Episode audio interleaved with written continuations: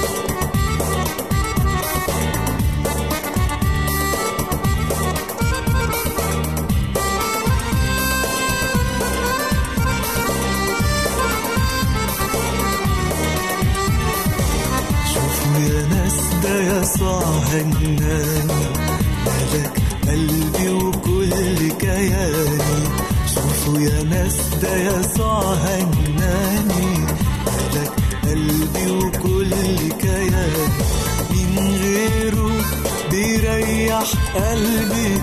هو حبيبي وكل حياتي. من غيره بيريح قلبي. هو حبيبي وكل حياتي. هو حبيبي وكل حياتي. هو حبيبي ده كل حياتي. اللي شاركني ربي وحدك اللي شاركني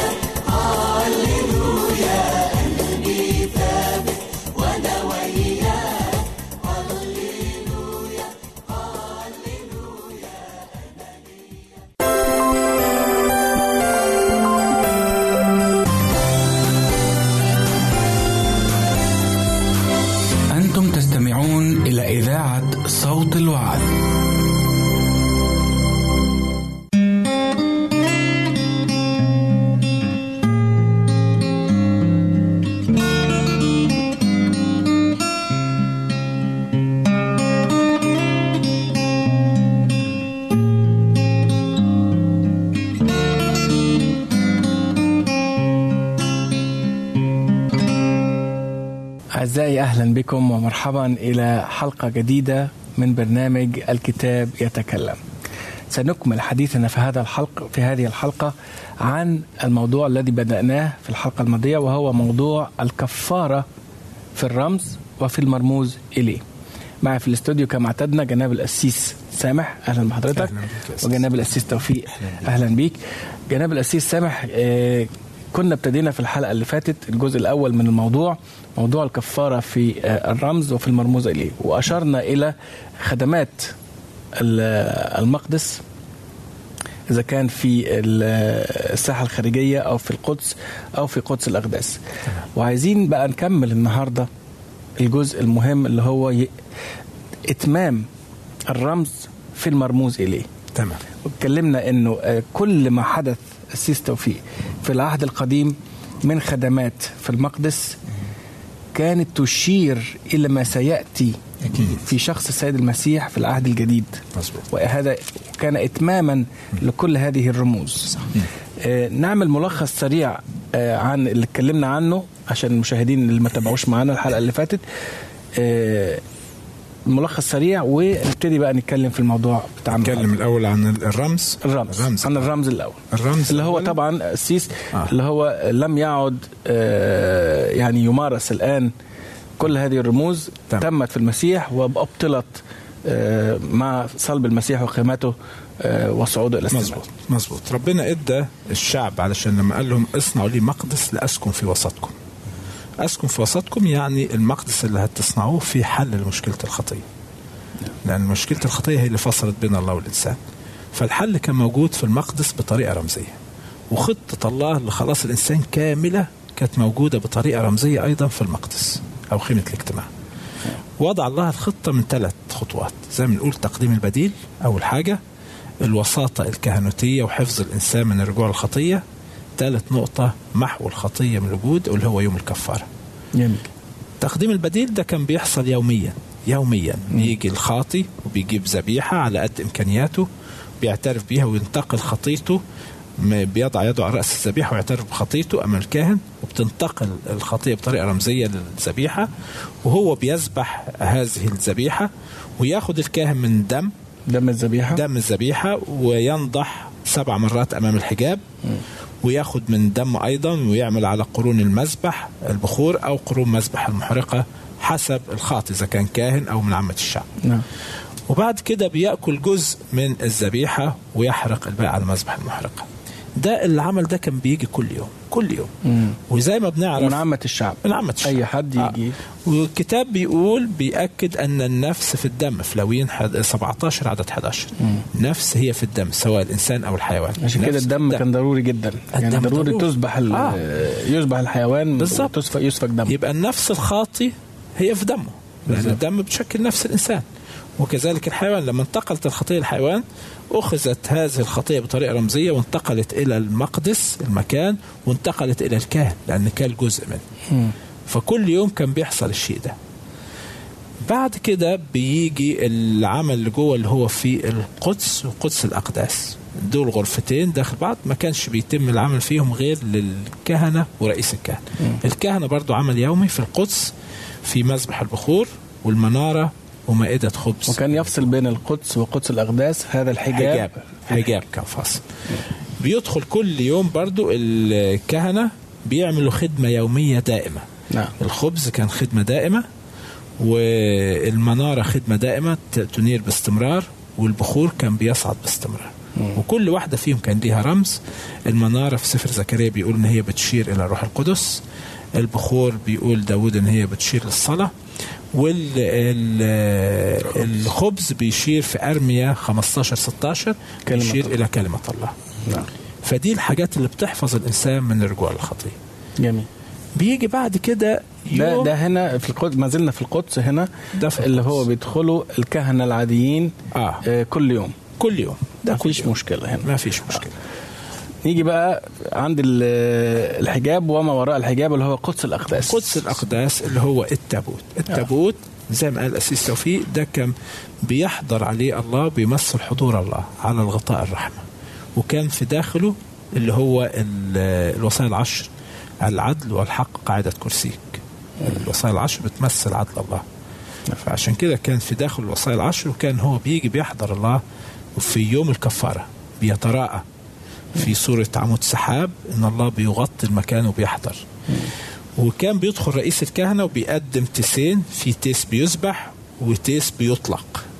لا يذبح وده بيقول قرعة للرب هنا خلينا نقول يوم الكفارة بقى ده يدخله يدخل قدس الأقداس رئيس الكهنة فقط. رئيس الكهنة آه. مرة واحدة في السنة. في السنة. يوم مرة الكفارة واحدة في السنة. ممنوع أي حد تاني. وبرضه علشان رمز عشان كان رمز رئيس الكهنة ما كانش يبص للتابوت.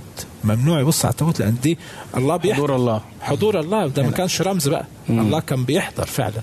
فلأن رئيس الكهنة وكلنا خطاة كان ممنوع رئيس الكهنة ينظر يخطئ إلى- ويبص لو نظر كان يموت وكانوا بيربطوه حتى وهو داخل آه. بحيث لو مات كان ممكن يسحبوه يعني قبل ما يخش كان. يربطوه بسلسلة يربطوه عشان بسلسلة. لو مات جوه مات وغلق. يسحبوه يسحبوه يتسحب. طبعا لأن ما حدش كان يقدر يدخل بالظبط. ما حدش يقدر يدخل يجيبه جوه. حتى الرداء اللي كان بيلبسه بيكون فيه زي آه، أجراس وهو بيتحرك بيعرفوا إن هو بيتحرك بس لسه. وقفت يبقى مات يروحوا ساحبينه ساحبينه فدي. كل حاجة آه. معمول لها حساب طيب فكان بيدخل وبياخد من دم التيس الرب ويقدم على قرون مذبح آه، على قرون التابوت نعم وهنا كأن ربنا بيكفر زي ما قال سفر آه، اللاويين يكفر عن المقدس وعن المذبح وعن الكهنة وعن الشعب الشعب وعن كله. الكل عن الكل. هل أسيس كل الخدمات دي يعني كان ال- الشعب عارف آه، إلى ماذا ترمز أو عارف يعني معناها.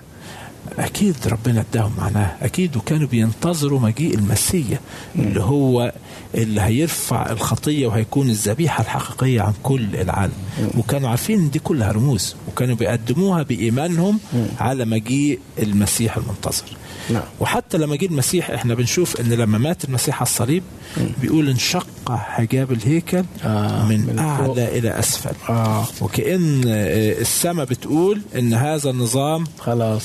تم. صح. أبطل خلاص. آه. جاء المرموز إليه فانتهى الرمز.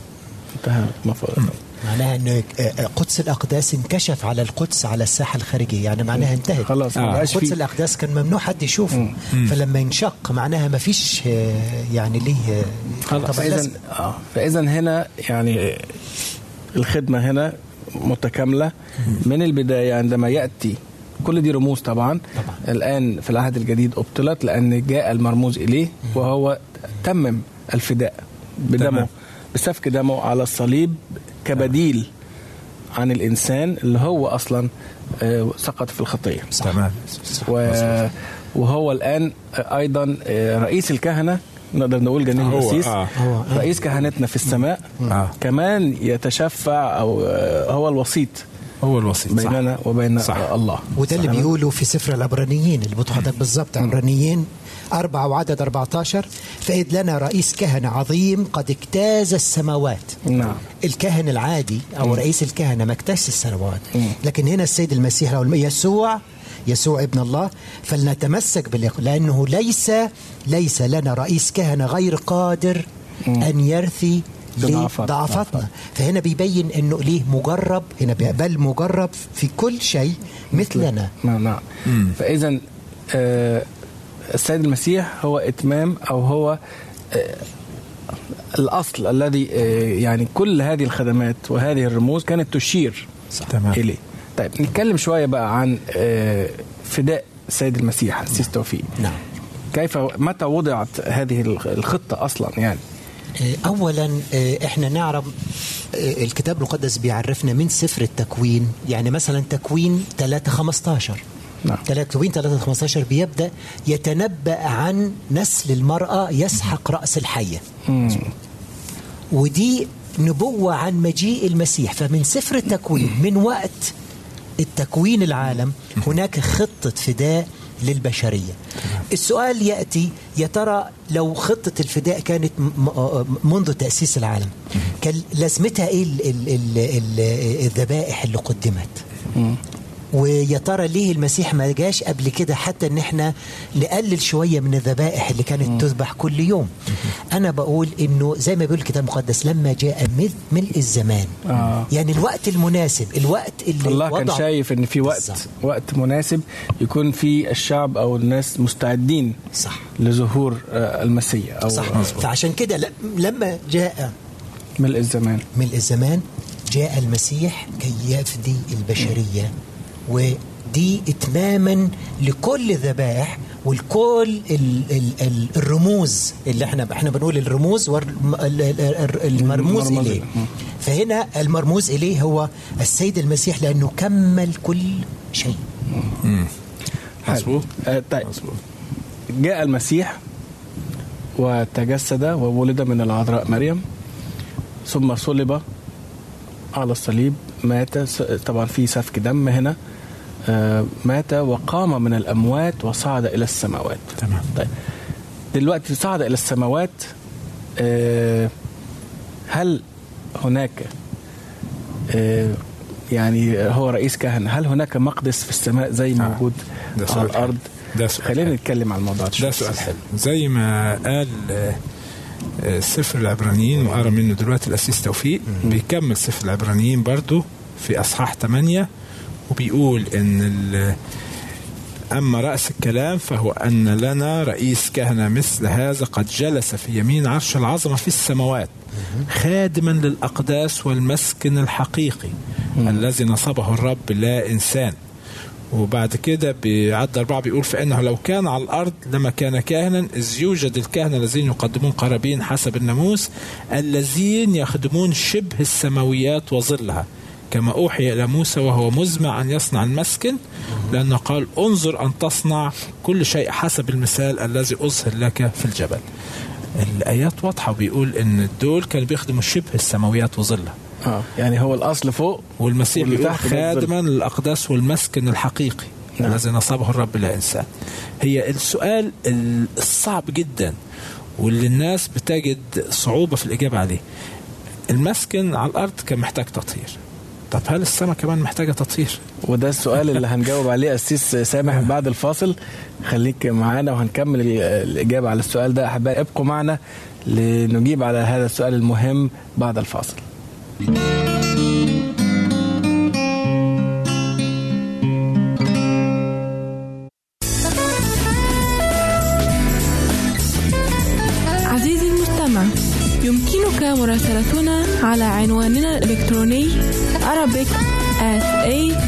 awr.org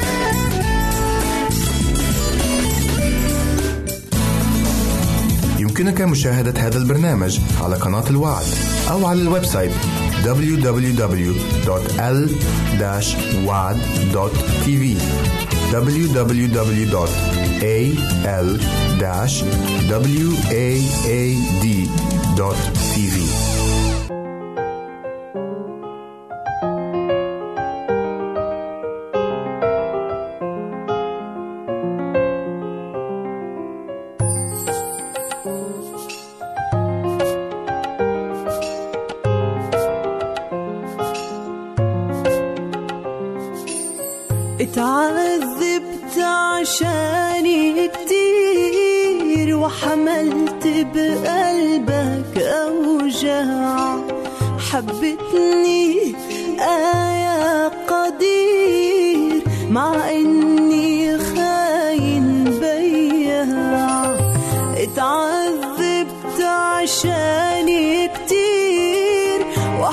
melted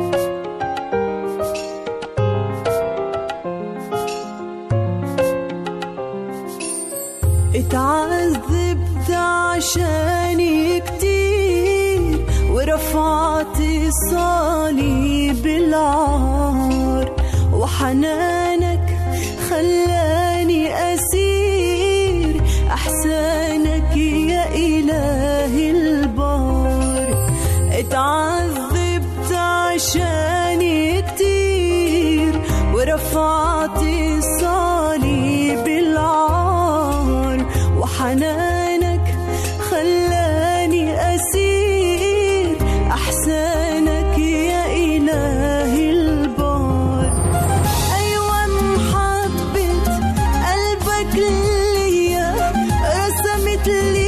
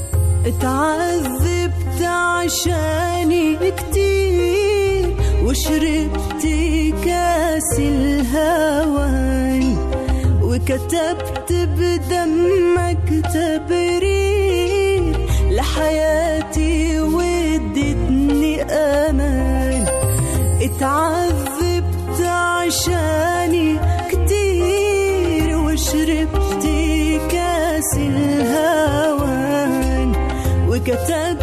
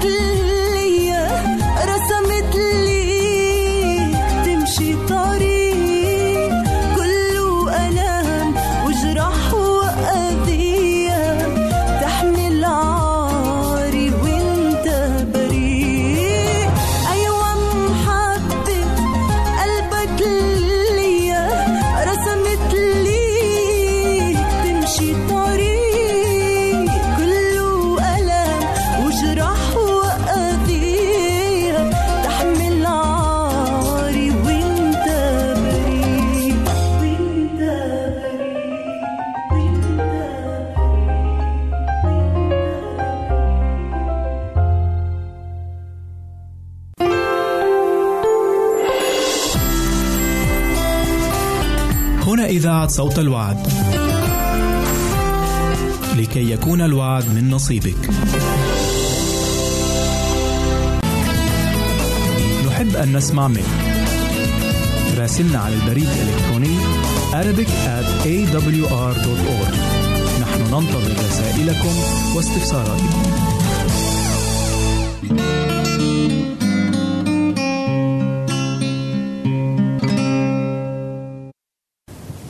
مرة أخرى نعود لنكمل موضوعنا عن الكفارة كرمز والكفارة في المرموز إليه آه، كنا بدأنا آه، السيس سامح ب- بالسؤال. هل فعلا المقدس السماوي يحتاج إلى تطهير زي الم- المقدس الأرضي؟ آه. هو ده السؤال اللي كنت طرح أفتكر قبل الفاصل. أيوه. هو السيس توفيق قال الآية دلوقتي حلوة. في عبرانيين تسعة. هناخد بعض الآيات من عبرانيين تسعة ونخلي المشاهد يت- يقرأ معنا الآيات ويفكر معنا فيها. في آه، عبرانيين تسعة وعدد 11 بيقولوا أما المسيح وهو قد جاء رئيس كهنة الخيرات العتيدة فبالمسكن الأعظم والأكمل غير المصنوع بيد أي الذي ليس من هذه الخليقة. وليس بدم تيوس وعجول بل بدم نفسه دخل مرة واحدة إلى الأقداس فوجد فداء أبديا. آه. يبقى هنا المسيح قام بنفس الخدمات اللي كان بيقوموا بيها الكهنة ورئيس الكهنة بس بيقول في السماء في السماء. مسكن الحقيقي. مش معمول بيد آه. إنسان مش معقول يعني في في مقدس في السماء. في. والمسيح هو آه، الرئيس الكهنة ليس طبعا ال- الذبائح الأرضية اللي كانت موجودة. تمام. وكان دخل مرة واحدة. دخل مرة واحدة فوجد فداء أبدي. حصل لكن- فداء مرة واحدة. السؤال بقى هل أشياء تحتاج إلى تطهير في السماء؟ آه. ده اللي عايزين نجاوب. آه، واضحة جدا في عبرانيين تسعة نقرأ من عدد 23 بيقول فكان يلزم أن أمثلة الأشياء التي في السماوات تطهر بهذه. وأما السماويات عينها فبذبائح أفضل من هذه. فإذا آه، أفضل يعني في ده معناه إن في آه، تطهير في السماء؟ في. بيقول بس مش يمكن بذبائح زي الأرض آه. بل بذبائح أفضل. بذبائح أفضل اللي هي آه. دخول المسيح. بذبيحه المسيح. بذبيحة المسيح. مظبوط. دخول المسيح طهار المكان. مظبوط.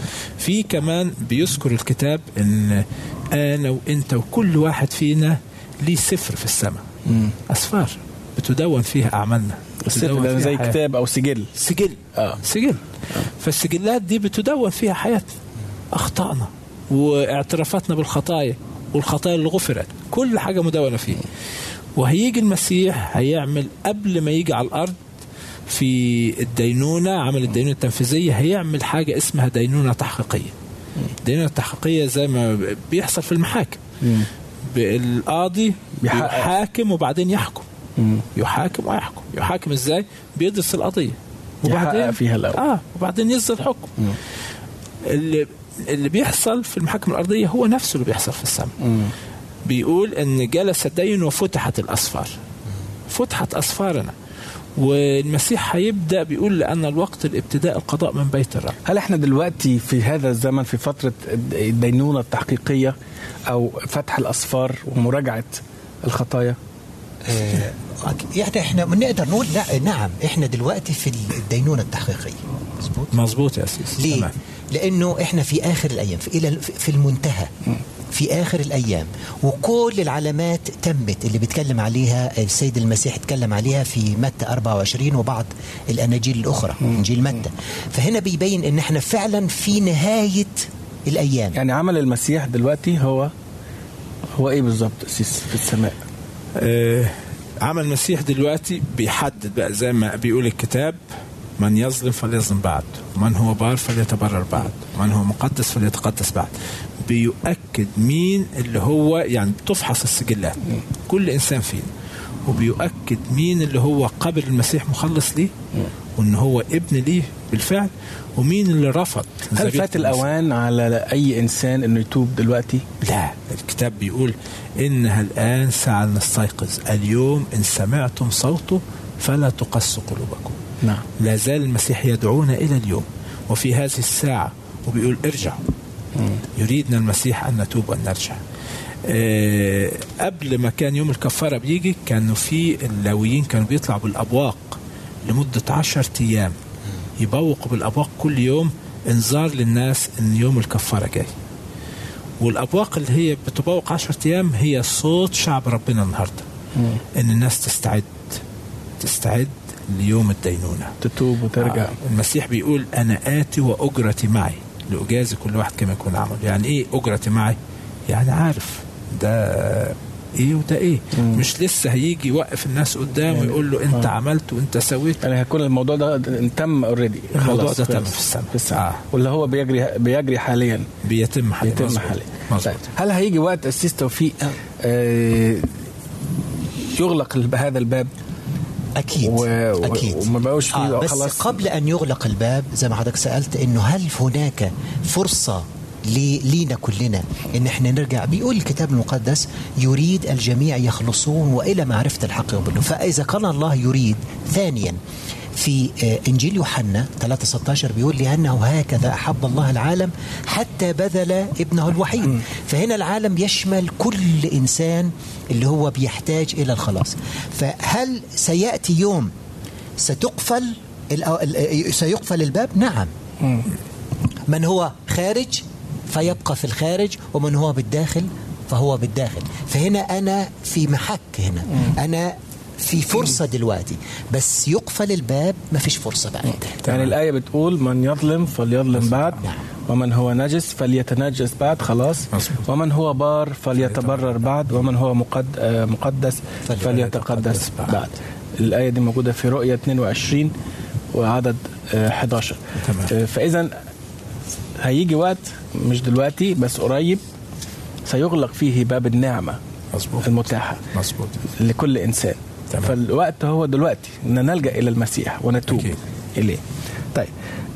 أي حادث يتلو انسكاب الروح ومحو الخطية؟ في هيكون في فترة فيها انسكاب الروح. أه، وفيه بعد كده حادث هيتلو انسكاب الروح ومحو الخطية. دي بت- بتجاوب عليها في سفر الأعمال لأن سفر الأعمال ده كتب آه، بعد الأناجيل. فبيقول هنا فتوبوا وارجعوا لت- لتمحى خطاياكم لكي تأتي أو أف- أوقات الفرج. من وجه الرب ويرسل يسوع المسيح المبشر به لكل أو لكم قبل فهنا السيد المسيح بشر به من قبل وهو الآن ين- ينادي الجميع للتوبه إلى التوبة. الذي ينبغي أن السماء تقبله آه، إلى أزمنة رد كل شيء التي تكلم عنها الله بفم جميع أنبيائه القديسين منذ الدهر. فده بيبين هنا أسيس أمير أنه فعلا في انسكاب للروح وفي محو للخطية ولكن يجب علينا أن نقبل الكلمة. الآن إن سمعتوا صوته فلا لا تقسوا قلوبكم. إذا سمعنا صوته وما أسناش قلبنا فعلا ستمعى خطايانا وينسكب علينا الروح القدس. السيس سامح آه، السيد المسيح ماذا يعطي في الدينونة؟ آه، يعني النبي دانيال شاف في حلم أو في رؤية هذا الشيء. ماذا يعطى السيد للسيد المسيح في الدينونة؟ هو في دانيال سبعة وعدد 13 و 14 بيقول نبي دانيال كنت أرى مثل ابن إنسان أتى وجاء القديم الأيام فقربوه قدامه فأعطي سلطانا ومجدا وملكوتا لتتعبد له كل الشعوب والأمم والألسنة. نعم. نسأل هل المسيح كان بدون سلطان بدون ملكوت؟ لا. بس هنا بيقول أعطي سلطانا ومجدا وملكوتا. ليه؟ هو كان المحامي الشفيع. مم. وفي نفس الوقت هو الديان. دلوقتي يعني هيجي كقاضي أو كان قاضي. آه ديان. مم. وعلشان كده بيقول الكتاب إن هو ابن الإنسان. زي ما قال الاسيس توفيق مجرب في كل شيء مثلنا. ده هو قاضي شعر بينا. إحنا مطمنين. مطمنين لأن القاضي اللي هيحاكمنا عاش زينا في يوم من الأيام. ومر في كل اللي بنمر وده يضمن العدل والعدالة في يضمن كل العدل. آه يضمن العدل تماما. فعشان بالظبط. كده أعطي سلطانا ومجدا ملكوتا إن هو هيدين كل إنسان وهيدين إذا المسيح الآن هو يكفر عن خطايانا و... ويرى ويدرس السجلات والأسفار حاليا لكل إنسان. تمام. ولكن سيأتي يوم يرجع يعود فيه سيد المسيح بكل عظمة وبكل مجد إلى هذه الأرض وأجرته معه. تمام. مش هي مش هيحاسب خلاص لأن الأجرة جاهزة. هينفذ. هينفذ. دي بقى التنفيذ هنا والأبرار ال- وال- هيصعدوا معه إلى السماء والأشرار طبعا هي هيلاقوا وده اللي مصيرهم. وده اللي بيقول الكتاب. يعني الحقيقة هنا في هنا في تسالونيك الأولى 4 16 و17 لأن الرب نفسه بهتاف بصوت رئيس ملائكه ملائكة وبوق الله سوف ينزل من السماء والأموات في المسيح سيقومون اولا. ثم نحن الأموات أحياء. الأبرار في المسيح الأبرار. هيقوموا من الموت بالظبط. ويجتمعوا مع ال- الأبرار اللي هم ثم على قيد نحن الحياة. الأحياء الباقين سنخطف جميعا معهم. كله هيخطف على السحاب مع ودي ده, ده الشيء اللي إحنا آه، عايزين آه، نوضحه هنا. الأموات في المسيح هيقوموا اولا ونحن الأحياء. شوف الأموات قبل الأحياء آه. والاثنين هيجتمعوا هنتقابل معه ويخطفوا. طيب فلن يترك الأموات في المسيح سيقاموا اولا ونحن الأحياء الباقين تمام وطبعا ده دليل إن الدينونة قد تمت أيوة. آه وبيقول وها زي ما قلت حضرتك وها أنا أتي سريعا وأجرتي معي. معي خلاص الأجرة موجودة آه. آه. جاهزة آه. لاجازي كل واحد ك- كما يكون عمله هل من وقت معين لتطهير القدس السماوي جناب القسيس؟ هل في وقت يعني محدد آه. آه. يطهر فيه القدس السماوي؟ الكتاب إدى مدة نبوية وتعتبر هي أطول مدة بس يمكن مش هنتطرق لها دلوقتي لأنها محتاجة تفصيل تفصيل. كتير قوي. آه، كتب آه، دانيال وسمع نبوه بتقول إلى 2000 في دانيال 8 14 فقال لي إلى 2300 صباح ومساء فيتبرأ القدس. نعم. نعم. لو إحنا رجعنا لصباح ومساء يعني يوم إلى 2300 يوم. وكلمة يوم في النبوة بسنة. بسنة بحسب حسقيال أربعة.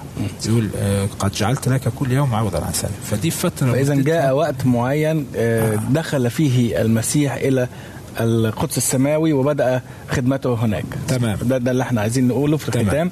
تمام. آه، عايزين كلمة أخيرة آه، خلاص وقت الحلقة انتهى. كلمة أخيرة أنا عايز لكل أقول إن اذا إذا. المسيح قال ها أنا آتي سريع وأجرتي معي. فلماذا آه،. نؤجل مم. وننتظر؟ تمام. نسلم أنفسنا اليوم. جناب القسيس. اليوم إن سمعنا صوته فلا نقص قلوبنا. نشكركم على هذه الحلقة القيمة الحقيقة والمعلومات ال- الرائعة في الكتاب المقدس. أحبائي استمعنا إلى آه، معنى الكفارة وإلى ماذا كانت ترمز وإلى المرموز إليه السيد المسيح. وإلى أن نلتقي مجددا لكم مني خالص التحيات.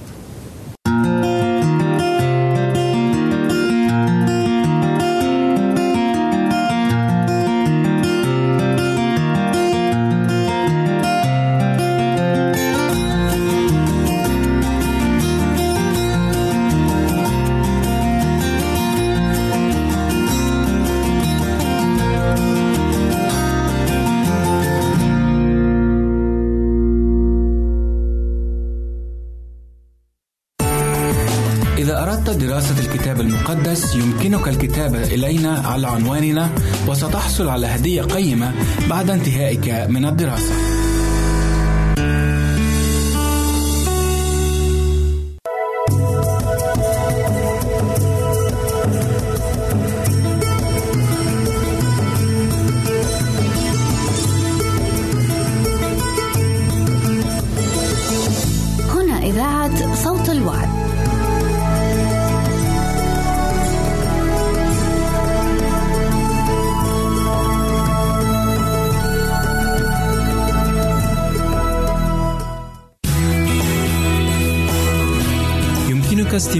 وتحميل برامجنا من موقعنا على الإنترنت www.awr.org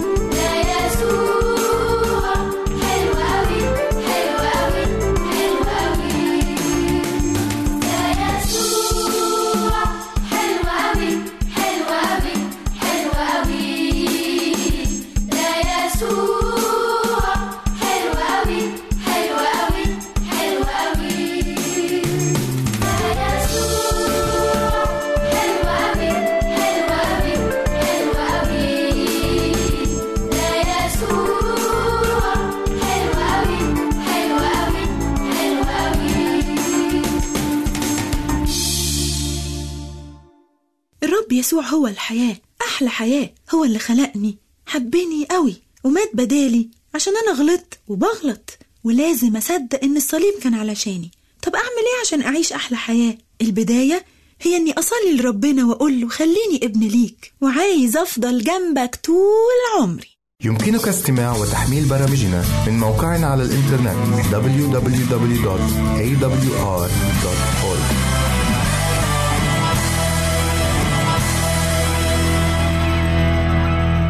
أحبائي المستمعين ها نحن نلتقي معا مرة أخرى وفي أسبوع جديد.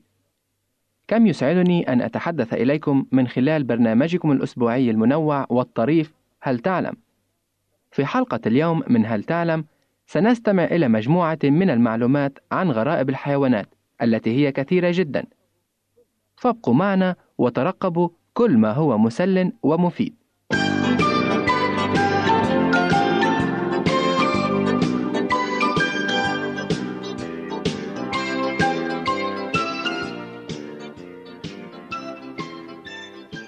هل سمعت عزيزي المستمع عن حيوان يصنع الماء؟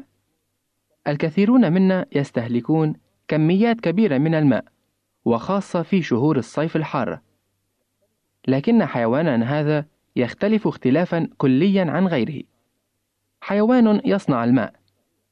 إنه يشبه الغزلان الصغيرة كما أنه يشبه الفأر ويسمى الجرز القنغري إذ له رجلان خلفيتان تشبهان رجلي حيوان القنغر الخلفيتين.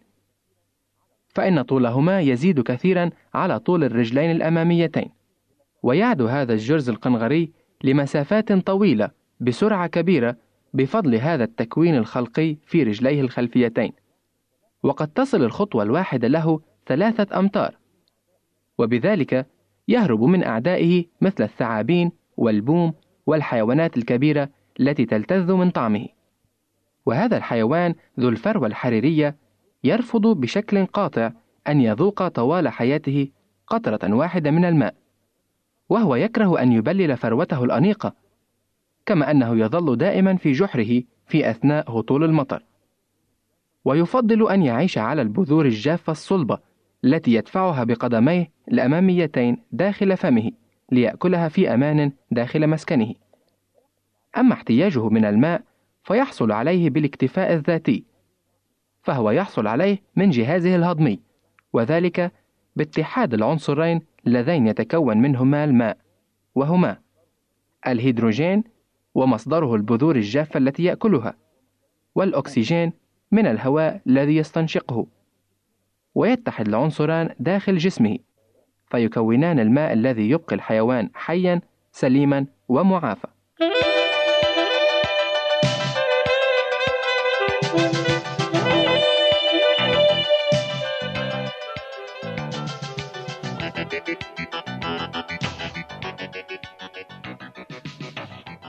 صديقي المستمع لا تظن أن هذا الجرز القنغري هو الحيوان الوحيد الذي لا يشرب الماء.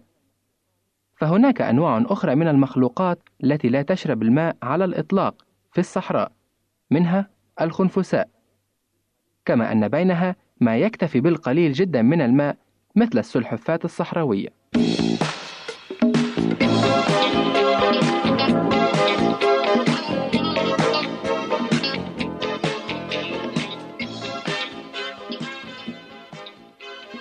ماذا تعلم عن سفينة الصحراء؟ وإن كنت قد سمعت بها، فماذا تعلم عنها؟ يعتبر الجمل بما يتسم به من قناعة والصبر كسفينة الصحراء، وهو من أكثر الحيوانات تكيفًا بجفاف الصحراء. فالجمل بمقدوره الاستغناء تمامًا عن شرب الماء في فصل الشتاء، إذ يقنع بأكل النباتات الغنية بالماء. أما في الصيف عندما تجف النباتات فيرتوي من الماء الذي يستمده من أنسجته ومن تحلل الشحم الذي في سنامه. وقد قدر الماء الناتج عن الشحم الذي يتم هضمه بمقدار لترين لكل كيلو جرام من الشحم المستهلك. ويتسبب ذلك في فقده حوالي 30% من وزنه. لكنه لا يتوانى عن الحركة وممارسة نشاطه العادي.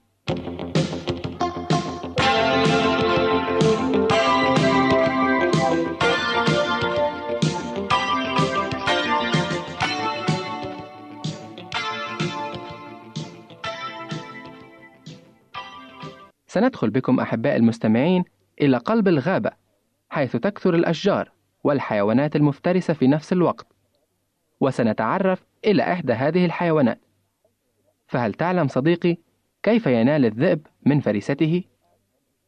من طباع الذئاب عند وجود فريسة أن يتعاون ذئبان فيقف أحد الذئبين أمام الفريسة ويشغلها حتى تواجهه ولا تنظر خلفها ثم يذهب الآخر من الخلف ويهجم عليها وهي غافلة.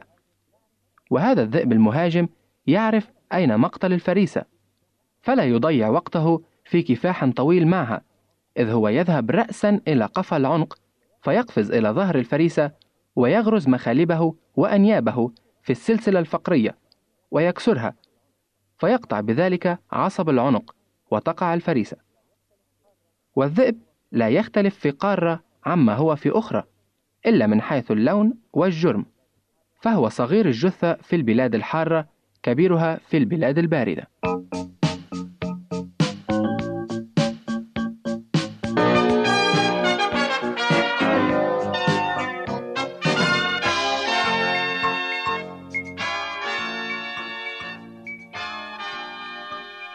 أما الآن فسنحلق معا في الفضاء أصدقاء المستمعين لنرى أسرع الطيور في التحليق وأبطأها. أسرع الطيور في الطيران نجدها بين أنواع البط والإوز التي يمكن للبعض منها مثل الإوز المهمازي الأجنحة أن يطير بسرعة قد تبلغ 108 كيلومترات بالساعة عندما ينقض هاربا. وسنون آسيا البيضاء الرقبة وسنون جبال الألب تطير بسرعة بالغة خلال مظاهر التردد والمغازلة. ومن التجارب التي أجراها العلماء في روسيا السوفيتية على بعض أنواع السنون الآسيوية استطاعت هذه أن تحقق سرعات تصل إلى 170 كيلومترا في الساعة. ومن المرجح أن 50% من طيور العالم على الأقل غير قادرة على تجاوز سرعة 64 كيلومتر بالساعة في الطيران الأفقي. وأبطأ الطيور هو دجاج الأرض الشكب الأمريكي الذي بلغت سرعة طيرانه المقاسة 8 كيلومترات في الساعة دون أن يهبط إلى الأرض.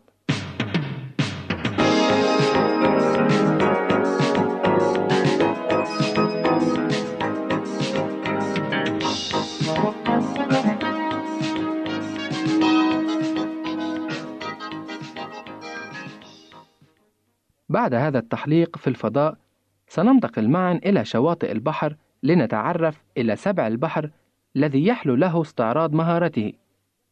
ويشعر بالأسى البالغ إذ لم يصب نجاحا أمام المتفرجين سواء أكانوا من زملائه سباع البحر الأخرى أم من الناس. وقد يبلغ به حب الظهور إلى درجة أنه يصفق لنفسه استحسانا. والشيء الوحيد الذي يحز في نفسه أكثر من عدم استطاعته إشباع رغبته في حب الظهور هو اضطراره إلى أن يأخذ مكانه في أدب بين المتفرجين. في الوقت الذي يقوم فيه سبع بحر آخر باستعراض أمامه.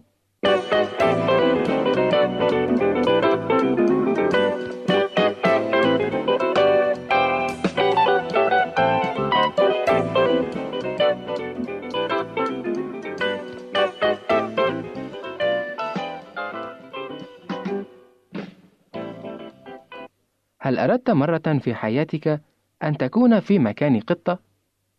استمع لما سأقوله لك ومن ثم أعطنا رأيك.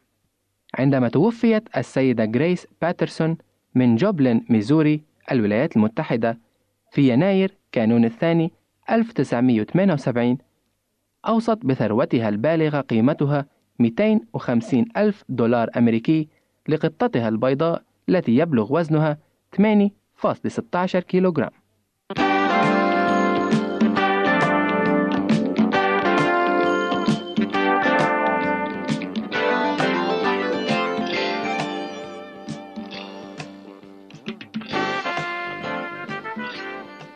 صديقي المستمع إليك ثلاث حقائق عن القطط. الأمهر في التسلق. في السادس من سبتمبر أيلول سنة 1950 لحقت قطة عمرها أربعة أشهر بمجموعة من المتسلقين في سويسرا من جنيف إلى قمة جبل ماترهورن البالغ علوه 4478 متر. بطل اصطياد الفئران. أعظم من اصطاد الفئران بين القطط أنثى اسمها تاوزر مولودة في أبريل 1963 التي أكملت اصطياد ما يزيد على 24621 فارة. في ميلادها الثاني والعشرين ويبلغ معدل ما تصطاده ثلاثة فئران في اليوم حتى ماتت في 20 مارس آذار سنة 1987 لسان القط سلاحه الطبي الدائم فهو مملوء بغدد تفرز سائلا مطهرا ويعمد القط إلى جرحه فيلحسه عدة مرات حتى يلتئم.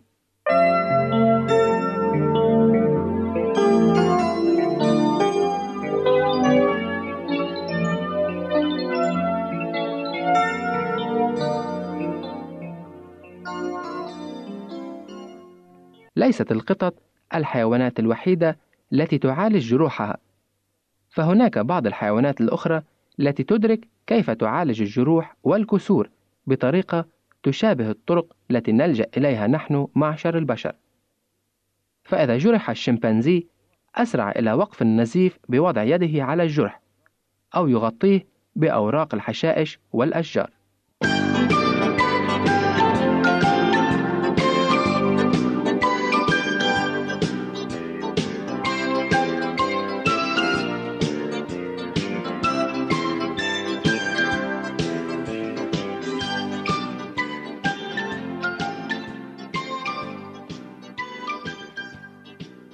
بهذا نصل معا أحباء المستمعين إلى نهاية حلقة أخرى من برنامج هل تعلم.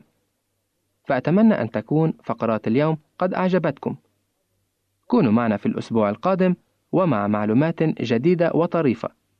وإلى ذلك الحين نتمنى لكم كل بركة من عند الله. عزيزي المستمع يمكنك مراسلتنا على البريد الإلكتروني التالي Arabic at awr.org العنوان مرة أخرى Arabic at awr.org ونحن في انتظار رسائلك واقتراحاتك. عزيزي المستمع يمكنك مراسلتنا على عنواننا الإلكتروني Arabic at awr.org